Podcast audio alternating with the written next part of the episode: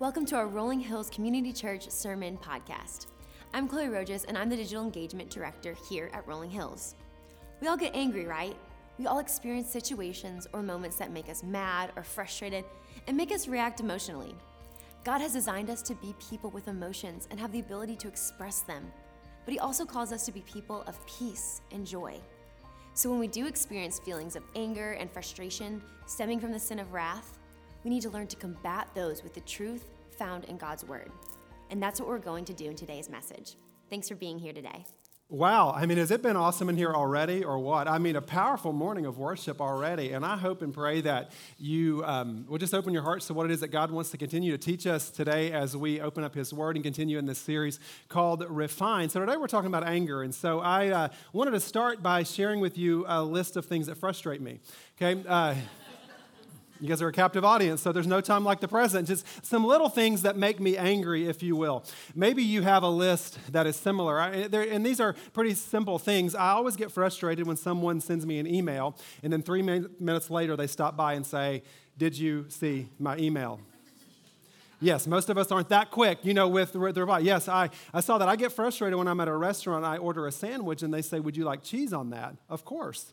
I want cheese on that. And then I get the bill, and the cheese was $1.29 extra. And they didn't tell me about the upcharge. And I thought to myself, $1.29 for a Kraft single, that's pretty rich. So, you know, we, you needed to explain that to me. I get frustrated by that. I get frustrated every time I have to create a new account, username, and password for literally everything online anymore. And they have to make me change my password every six months because how dare someone hack my Pizza Hut rewards program? You know, and get my free one topping medium pizza that's hanging out there. You know, I would hate for that to happen. Um, and then the one that's probably the frustration to end all frustrations. I was so frustrated every year as I waited in a super long line of cars to get the emissions test done. For a couple reasons. One, no one could ever tell me what they were testing. And I would ask every time, What are we testing? Well, we don't really know. Okay, but it's $9. And the answer that I got was so that we wouldn't be polluting the air. And I thought to myself, you know, nothing like 245 cars idling here. You know, this, this, this is great for the ozone, you know, right above us here in this moment. And then I really knew something was up because when you pass the test, literally a dot matrix printer prints out a smiley face can I just give the $9 and bypass this altogether? Now, I'm happy to say that in many Middle Tennessee counties, we have moved past the emissions test. Some of you all are still in it. But I, um, please clap for other things in the sermon besides just that, okay? Um, because um, that was just a joke. Um, but, um, but there's a little list, I'm sure, of things in your life that make you angry. Maybe they're super insignificant, or maybe they're a little more severe because our topic of the day is anger. And, and if you're completely immune from anger, what you need to do is start a blog to help the rest of us. The rest of us strugglers, if you figured out the secret sauce, how to not kind of be prone to anger or frustration in your life, please help the rest of us out. Or maybe that's not true for you at all, and this message is going to kind of hit you squarely between the eyes because anger is an issue for you.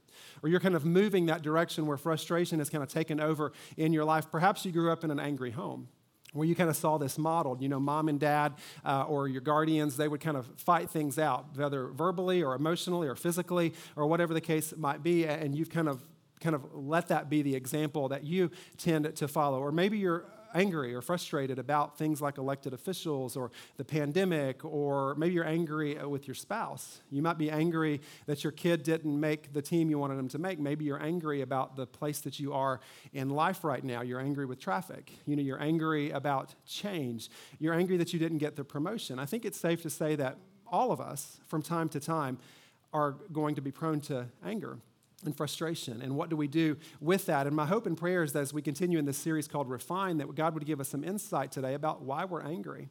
Is it bad to be angry? What am I supposed to do in my life? What do I replace that with, so to speak, that helps me to move into a healthier season of life? Now, anger as a whole is a huge issue for us as a culture, isn't it? In fact, it seems like we're facing it at an all time high right now, and you see it everywhere. I'm not sure in my lifetime that I've seen anything like it. Just this past week, my wife was telling me she was picking up our daughter from school, and they were in the Walker line and you was picking up our daughter to walk back home and she was telling me about this verbal altercation she saw between two cars waiting in the line and you know it was starting to get elevated and escalated and you're thinking this has to happen in other places not right here in perfect little nolensville tennessee but we're frustrated and it's manifesting itself in moments like that uh, earlier this week as well i was running and i had someone stop and share their thoughts with me about where I was running. And they chose to do that in a pretty obnoxious way. Now, I wasn't running across their yard, so it wasn't like I was in private property. And I thought to myself, I thought this was a public street. I guess it's not, you know, and uh, thank you for sharing your frustration with me. I had a teacher share with me in just the past couple of weeks that in all of her years of teaching, she has never dealt with frustration and anger like she is now, both in person and via email, social media, and completely unsolicited. I had a guy reach out to our staff, some of our staff members this week, and he's a very active business and economic leader here in our community. And, and he said, I want to share with you some concerns that I've observed across our county. And he says, It really saddens me. And this is directly from his message, and I quote We are displaying an unusually high degree of wrath towards our frontline workers, servers, wait staff, healthcare workers, and teachers. I have story after story of frankly evil behavior from people within our community towards those who are serving our community. And he continues by giving several examples, uh, which I won't read to you. And then he concludes by saying, and I quote, I know we're better than this, but it's hard to tell lately. I understand people are feeling a level of unimaginable stress, but that's no excuse for this kind of behavior. And I read that message, and I thought to myself, it, it, it caught my attention. Because not only was I preparing for this message, but I really started grappling through this question of what do we do with what we're feeling? Because we as a people are under a lot of stress. We're working really, really hard, and it seems very timely that we need to hear from God's word about how to respond. Now, the promising thing about where we're headed today is that of all the seven deadly sins, I think this one probably needs the least explanation. Because maybe you've come in the past couple of weeks and you've thought to yourself, gluttony, I'm not really sure I struggle with gluttony. Or sloth, do I really struggle with sloth? Anger, do I struggle with anger? Well, let me say something offensive to you and see how you feel, and you'll know whether or not let me say something rude to you. And whatever stirs up in you, you know, will be a pretty direct correlation between do I struggle with anger? But what do we know about anger? Anger, like any emotion that you and I have the capacity to feel, anger is a God given emotion. Hear me on that. Anger is a God given emotion. There's nothing wrong with being angry about things in life. There's nothing wrong with being angry about things that have happened to you. There's nothing wrong about being angry about traumatic things that have happened in your life. And I don't want you to ever think that this would be a church where we'd say you shouldn't feel angry about that or you should just kind of sweep that under the rug. That is not the point of this message at all today. But like any emotion, you have the capacity to feel it because God gave you the ability to experience that emotion. And sometimes we kind of use the example of Jesus was angry, so therefore I get to be angry. Well, look at what Jesus was actually angry about. Let me read you a couple examples. You're going to see these up here on the screen. In Mark chapter 3, listen to verses 1 through 5. Another time, Jesus went into the synagogue, and a man with a shriveled hand was there. And some of them were looking for a reason to accuse Jesus. So they watched him closely to see if he would heal him on the Sabbath. And Jesus said to the man with the shriveled hand, Stand up in front of everyone. And then Jesus asked them, Which is lawful on the Sabbath, to do good or to do evil, to save life or to kill? But they remained silent. He looked around at them, and in anger and deeply distressed at their stubborn hearts, he said to the man, Stretch out your hand. And he stretched it out, and the hand was completely restored. Now, what was the root of Jesus' anger there? He was angry because there were stubborn religious leaders who were trying to catch him up in a will he heal someone on the Sabbath because you weren't supposed to do that according to the Old Testament law. And Jesus says, well, what's more important?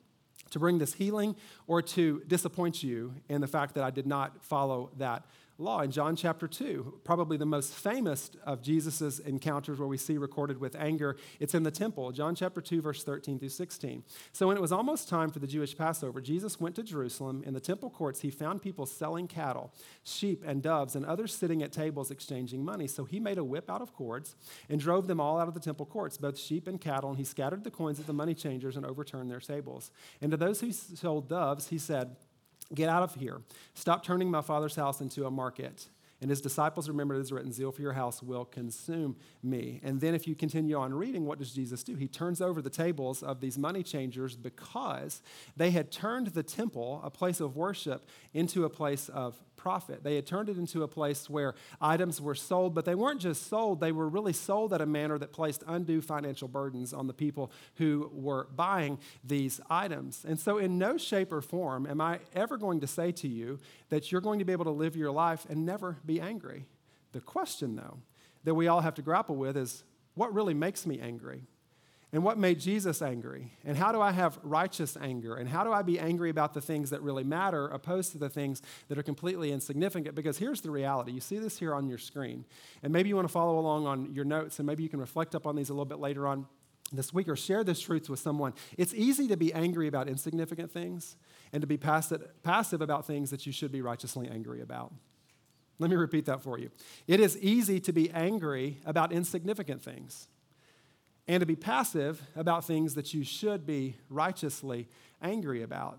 So, am I ever going to say to you that you should leave this room and never be angry about anything? That's not true at all. We just have to evaluate are we being angry about the right things? Look at James 1 19 and 20. My dear brothers and sisters, take note of this. Everyone should be quick to listen, slow to speak, and slow to become angry because human anger does not produce the righteousness that God desires. If you're a follower of Jesus Christ this morning, there are things that should break your heart. There are things that should make you angry. There are things that should make you frustrated about what's happening around you. And all of those things, in the proper context, should move you towards compassion. Because Jesus was angry, but what was it really rooted in? It was rooted in compassion towards the people who needed healing. It was rooted in compassion towards the ones who were being um, you know, treated unfairly. And so I give you the license this morning be righteously angry about things that matter, righteously angry about things that are significant. But human anger, just human anger that has me as the center, according to James, does not produce righteousness, which is a really fancy way for saying being in right standing with God. It doesn't make us more and more like Jesus, because what does human anger do? Human ac- anger actually produces the opposite in our life. It doesn't make us more like Jesus, it makes us more like the world. But if I conform to Jesus Christ, then I'm going to care about the things that Jesus cares about and be moved to compassion about the things that moved him to compassion. According to UNICEF, currently, as of today, there are 153 million orphans in the world today. It's a shocking statistic you see on your um, mobile devices or on the TV or on the news stories that you're reading about this just terrible situation that continues to unfold in Ukraine. And, and, and you see these, it's just, these things just kind of exacerbate these stats that are already so hard for us to fathom. According to the Tennessee Alliance for Kids, there are over 8,000 children in the foster care system in the state of Tennessee alone. And then you juxtapose those truths with James 1:27, religion that our God and Father accepts as pure and faultless as this, to look after orphans and widows in their distress and to keep oneself from being polluted by the world. It should make you and I righteously angry that those stats are so high. And it should compel us to do something about it, whether that's sponsorship, whether that's advocacy, whether that's donating, whether that's opening up our homes, whatever the case might be, it should make me righteously angry and compel me to serve others knowing that people are dying every day separated from God. It should make me righteously angry that people have been treated so poorly that when they think of the church, they think of an institution that hates them more than loves them and they're traumatic when they think about you inviting them to a place of worship. It should make me righteously angry and move me to compassion, to want to help them see a different story. I may never be angry about any of those things, but the minute the grocery store is short staffed, the minute the line's a little bit too long, or the minute that they take away the almond milk that they know I love, all bets are off and you see this angry side come out. And I, I, go to social media, I complain about it. In fact, I'm shocked personally in my own life. This is not a sermon to you, this is a mirror that I'm holding up. I'm shocked personally in my own life about the things that I care about and the other things that I remain completely unfazed by. The things that I care about and the other things that I remain completely unfazed by. See, you and I are not acting like Jesus when we have the wrong response to anger, and that should be enough. It should be enough to say, This is not the right response. And so, because Jesus would not want me to have that response to whatever's happening around me, I want to kind of keep that at bay. But in fact, what we tend to do is instead of making it about God, what do we tend to do in life? Who is the easiest person to make our lives about? This is an easy answer me. It's easiest to make my life about me. In fact, sometimes the way that I see the world through is the question that I like to call how does this affect Jason? The how does this affect Jason lens? You know, that's kind of the way that we tend to sometimes look at the world. And if we're not careful when we're talking about just kind of our responses to things, what we can see is that anger tends to sometimes then be corrupted by selfishness. Anger tends to be corrupted by selfishness. God gives us the parameters for it to be righteous, and we have a way that we're supposed to handle that. But when I make life all about me and selfish me and everything that I want and everything that I desire, then this, this anger just it moves away from the way that God intended for it to be, and hence why all these sins need to be refined in our life. It's what we've been talking about this entire series. Now, why does selfishness get us in trouble? Philippians 2, 3, and 4 says, Do nothing out of selfish ambition or out of vain conceit, but rather in humility value others above yourself, not looking to your own interests, but each of you to the interest of others. See, this is why selfishness is such a root of a lot of the issues that we face, is because Jesus never intended life to be about us. He intended our life to be about Him and other people. And so that final destination of selfish, unhealthy anger is never good. And the minute that I take this emotion and center everything on me is the minute that I'm going to have some work and some refining that I need to do. Now, in full disclosure, I, I get angry, and when I don't have the proper kind of perspective to see it through anybody else's lens but my own, I always miss it. And I end up not becoming more like Jesus and not being moved to compassion the way that Jesus, or maybe you say things that you regret or you think things that are not healthy. And I continue to make life all about me. And this, this um, really came to my awareness a couple of years ago. I was uh, waiting for a flight, and the dreaded thing happened. You never want to happen when you're traveling is the flight get canceled, and it's you know at the airport, everybody's there, and a couple hundred people, and so you know there's people on the phone, and there, there's this line you know with the gate agent, everybody trying to figure out where they need to be, and I realized in that moment that wherever all of us needed to be was the most important place in the world. I mean, whether it was work or vacation or whatever the case might be, I mean, you knew that where I needed to be was more important than all 199 other travelers in that moment. And so there was a, uh, a lady behind me who was very visibly upset by this. And so I could, I mean, she was crying very loudly. And so I turned around and said, You know, are you okay? Is, can, I, can I help you? You seem to be really upset. And she said, Yeah, I am really upset. And through tears, she said, My sister is dying and I'm trying to get to her. And I was just like, How dare me to think that where I needed to be in that moment was more important because life or death wasn't hanging in the balance where I was trying to get to. And here's a person who, and I'm seeing the anger around us all and the way that we're all being frustrated with this. And I thought to myself, if I could just not allow my life to be corrupted by so much selfishness right now, I could see the needs that are around me. Or to make it maybe a little bit more relevant, because maybe that's never happened to you. Maybe this has. This week I was starting to get angry with my four year old son at bedtime because he was ready for bed and he kept goofing off. And I kept saying, buddy, it's time to go to sleep. And, you know, he kind of jumped on the bed and, you know, screamed or whatever. buddy, it's time for bed. Ah, can we read the Bible? I mean, my son tells that to me. Trying to get him ready for bed. Can we read the Bible? I'm like, yes, but I think I know what you're doing. You know, uh, by, by this. Uh,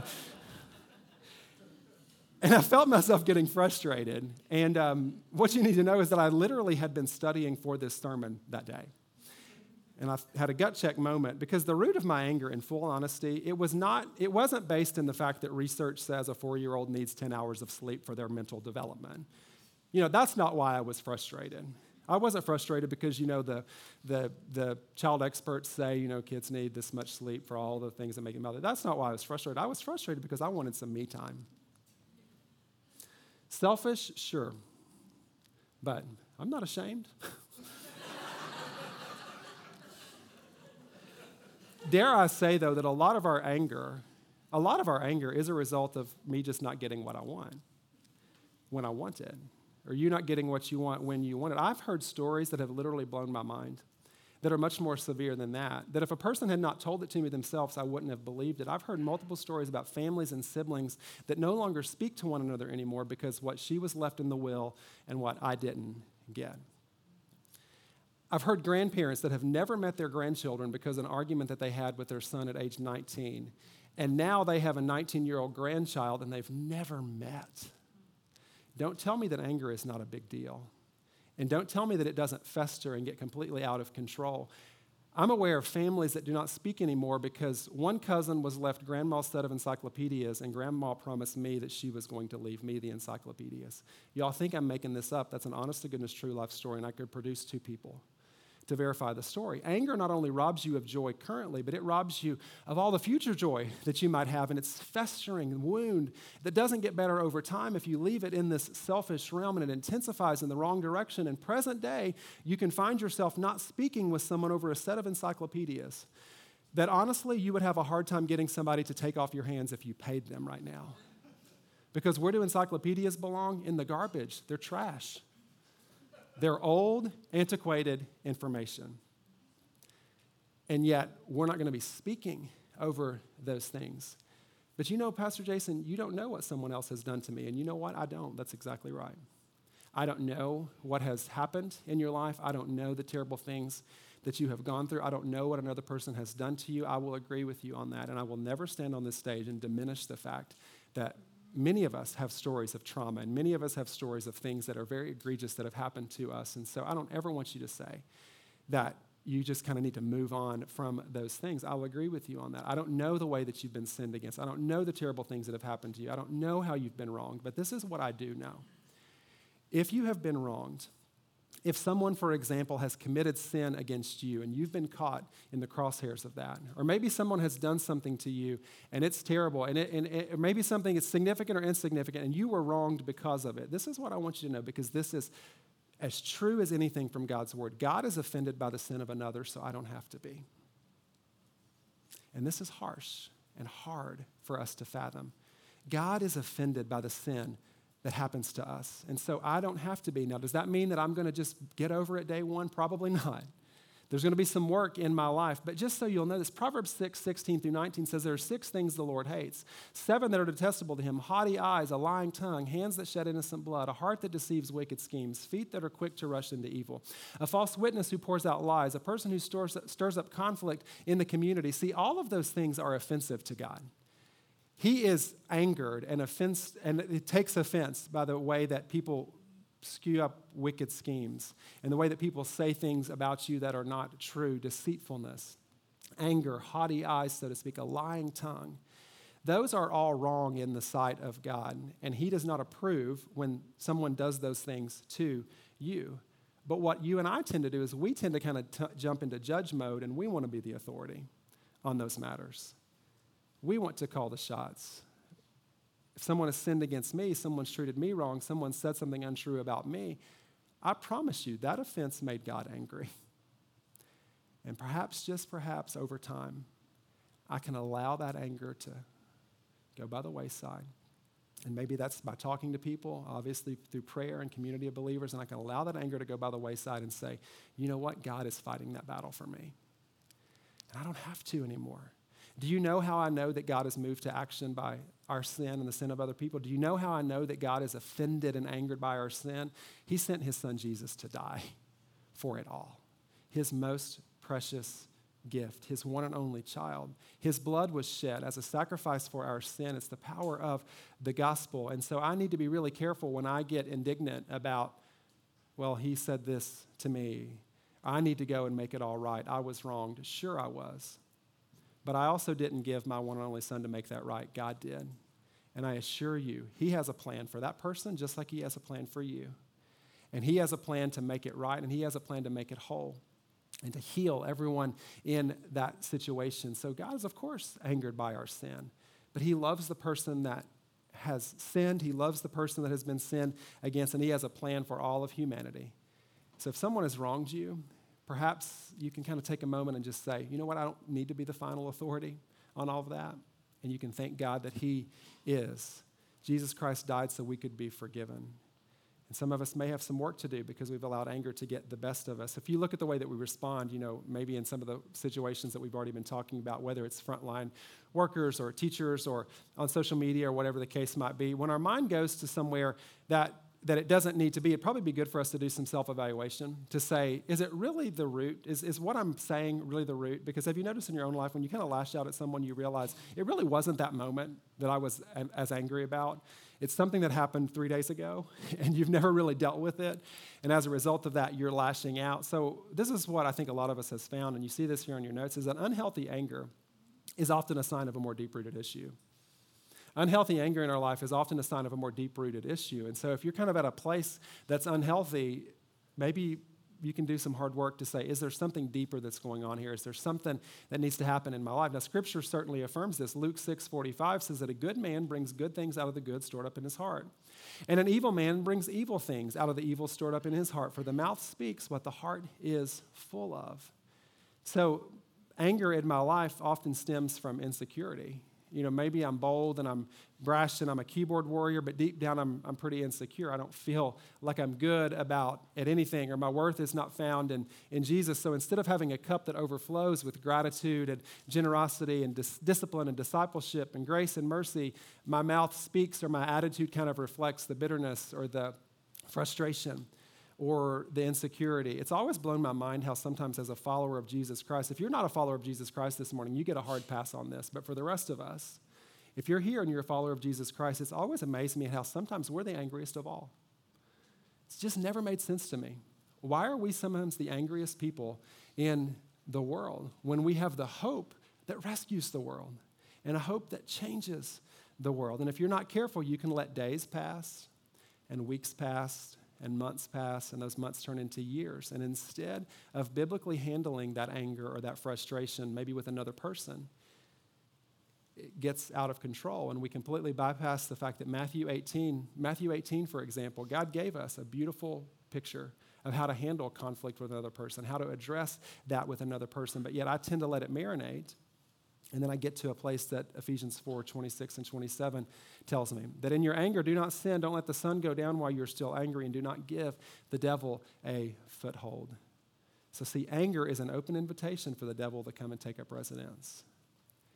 If you want to welcome the attacks of the enemy in your life, then have some unresolved anger. Because anger is an open invitation, it is a key for the enemy to come and take up resonance in your life. It's one of the clearest examples in Scripture that we see of how the enemy kind of takes root in our life when we have this unresolved anger. And maybe it looks like this you know, you go to bed angry at your spouse and it didn't get better overnight. And you're more frustrated the next day, or you go to bed angry at your boss, which means you hate your job more tomorrow than you did today and you just let that cycle get out of control. You fall asleep to a talking head on TV criticizing how bad everything is in the world. Or you scroll through a post and you kind of lull yourself to sleep by reading about how bizarre your HOA is, and then you wake up more frustrated than you were when you went to bed. And it's just a vicious cycle that spirals out of control. And so, if you're on that path, or maybe you've been on that path, or maybe you see yourself approaching that path, can we all together say, let's not stay there? Let's not stay in this pattern of frustration or this pattern of angriness. Let's commit to work through the things that God is doing in our life. And maybe, maybe these are just a few takeaways, and, and, and maybe there's significance or there's insignificance, whatever the case might be. Kind of four steps. Four steps that I want to give you, maybe just as some practical helps as you go throughout the course of this week and your life ahead. Number one, go through your day without being offended. Do you guys think we can do that? Think we can? You think we can go a whole day without being offended? Think you could go a whole week without being offended? Could I go a whole month without being offended? Could I go a year without being offended? Look at Proverbs 19 11. You guys think God's word is silent on all of this stuff. God is so wise in his infinite wisdom. Look at what he tells us. A person's wisdom yields patience. It is to one's glory to overlook an offense. That's from the NIV. I actually like the ESV version even better.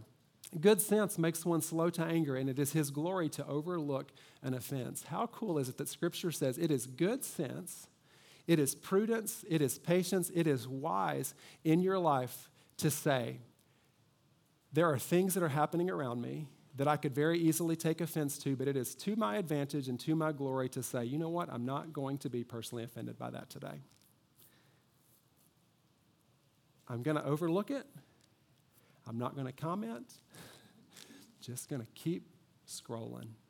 Just going to kind of be still. A couple of years ago, it was right around Christmas time, and I got sucked into this post about a, um, a, a, Nashville area business that was open on Christmas Eve. And you know, Christmas is a really busy time for me, but I somehow carved out enough margin in my life to read hundreds of posts about um, this business that was open on Christmas Eve. And the general thought behind the post was that, you know, Middle Tennessee at large, we were really offended that these employees had to work on Christmas Eve. And so you saw all these posts about, you know, this and that, and I can't believe that they have to do this. And I started reading, and about 150 comments in, do you want to take a guess as to who was noticeably absent from the conversation? Anybody who actually worked at this place. and I thought to myself, we're really offended on behalf of people that may not even be offended they may have had time and a half. I mean, they may have had to do a lottery to decide who worked, you know, on Christmas Eve because they were getting a thousand dollar bonus. I, you know, I don't. I, but it was just a shocking reality to me of how offended we were. I mean, we were ready to like, you know, you know, take over and like, you know, we're headed to the corporate headquarters and we're going to speak a piece of our mind, you know, to these people. But how about instead of being offended on behalf of others, or maybe assuming worst case scenario, or better yet, assuming that every rule or every restriction that's set in place is there to make my life miserable, I would say, you know what? Maybe it is to my glory to overlook some of these things and to say, you know what? I've allowed that to take up way too much mental real estate, way too much emotional real estate in my life. I'm just going to let it pass and choose not to be offended. Number two, guard your mouth. Guard your mouth. James 1:19 Know this, my beloved brothers, let every person be quick to hear, slow to speak, and slow to anger. Now, guard your mouth. I worded it guard your mouth because guard your mouth sounded a little bit more positive than shut your mouth. So instead of saying shut your mouth, I decided to say guard your mouth because a pastor should never stand in front of people and say shut your mouth. But guard your mouth is a lot healthier way to say that. So just be really careful to shut your, I mean, guard your mouth. Our mouths get us in trouble, doesn't it? Think about it. A root of a lot of the frustration that you and I are experiencing right now is the fact that God gave us an edict for this, a command, if you will. Let every person be quick to hear, slow to speak, slow to anger. The Greek philosopher Epictetus is attributed with the saying, We have two ears and one mouth, so we can listen twice as much as we speak. I actually thought that my grandmother coined that term because she used to say it all the time, and she took full credit for it. We have two ears and one mouth. Why? Because we need to be listening doubly the amount that we're speaking. And James 119 says the same truth. Listen quickly, speak slowly, rise to anger slowly. Have you noticed that in most of the conflicts that we face, though, we literally do that in reverse order? We get angry first, talk a lot, and then maybe listen. You know, if you prove me wrong, I'll listen to you. We kind of fly off the handle, talk a lot, and then choose to listen a little bit. But maybe God wants to show us a different path, help us to handle some of that conflict so that we don't have to respond with those frustrating, um, kind of frustrating responses. Number three, give yourself margin. Give yourself some margin. This one is huge. Road rage hardly surfaces when you're running 15 minutes early. I mean, when's the last time you got mad at somebody on the road when you're 20 minutes early? Probably not, so I'm just going to let that point stay as is. There you go. Point number four grow in patience. Grow in patience. When Paul's addressing what love is really all about, that love chapter of the Bible, the chapter that we love to read because it's so rich and talks about what love really is, what is the first word that Paul uses to describe love? 1 Corinthians 13 4. Love is patient.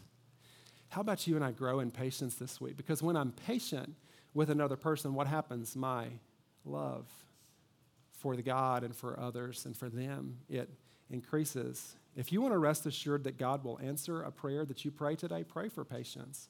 Some of you may say, God never answers my prayers. Well, pray for patience, He'll answer it. I promise you.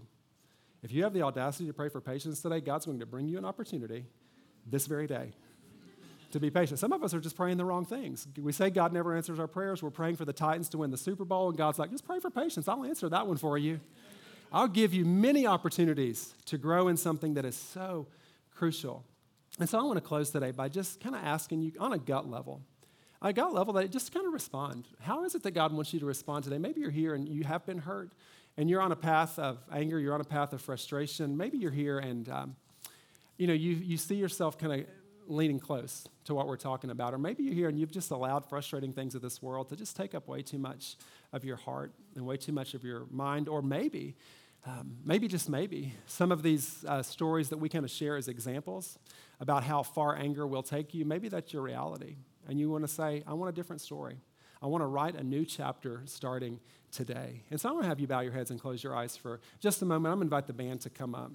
And In a few minutes that we have left in our time together this morning, I want to give us a chance to respond. And as the band is uh, making their way to the stage, I've also asked a few of our um, prayer team members, our pastoral care team, some men and women that um, love you and that care for you, to make themselves available as well. And so I'm going to ask them to go ahead and move throughout the room as well, wherever they are. They can just kind of move to the corner of the room, move to the back of the room. Um, in just a moment, um, I want to give you a chance if, if, if you're here and, and you're just on, you're on a path that you do not like, and you want someone to pray for you, you want someone to walk alongside you, you want someone to just remind you you're not alone in that. There's not a person looking around. I promise you, nobody's going to judge you. Nobody's going to reach out to you for a follow up conversation. But I don't want to let this moment pass without you having someone to pray for you. And so, as we're just sitting here for just a moment in silence, um, there's some folks that are, again, positioned in the room. You can look up and take note of where one of them is. And I just want to give you a moment, a little bit of space. If you want to pray with someone, maybe about what anger has done in your life, what frustration has led to, um, they're here for you. And so we're going to sit here for just a moment uh, to give you a chance to, to go pray with someone if you'd like to do that today. For all of us this morning, I hope that we won't leave this place um, with unresolved conflict, with frustration, but that we'll leave this place with peace. And so maybe here in just a moment, you're going to want to stand and sing. Maybe you're going to want to sit where you are and pray. Maybe you still want to move throughout the room as these men and women are going to just kind of stay where they are for the next few minutes. Um, this is your time to respond. My hope and my prayer is that you would not walk away today the same, but that you would walk away changed because of an encounter with a God who loves you. So thank you, God, for meeting us here today. Thank you for your word. Thank you for community. Thank you for peace. Thank you for forgiveness. Thank you for hope. Thank you for life. Thank you for mercy. Thank you for joy. And I pray, God, that each of us would pursue those things this morning. If we're struggling, if we're afraid, if we're scared, if we're angry, if we're traumatized, if we're um, God, just in a place that we don't want to be, I pray that you would help us to respond and take the courage today to invite someone um, to pray for us, for us to pray, um, and to trust you, God, with these areas in our life. We thank you, Lord, for who you are. And we thank you that you fight for us. And we thank you that you're here and that you're close. And it's in the powerful name of Jesus Christ that we pray. Amen. Thanks so much for being here today, church. If you want to get further connected with our online campus, send me an email today at the address below or scan this QR code. I would love to hear from you and help you figure out where to get plugged in at Rolling Hills. Follow us on our social media channels to stay connected with us and with others in our online community throughout this week. And we'll see you back here next Sunday.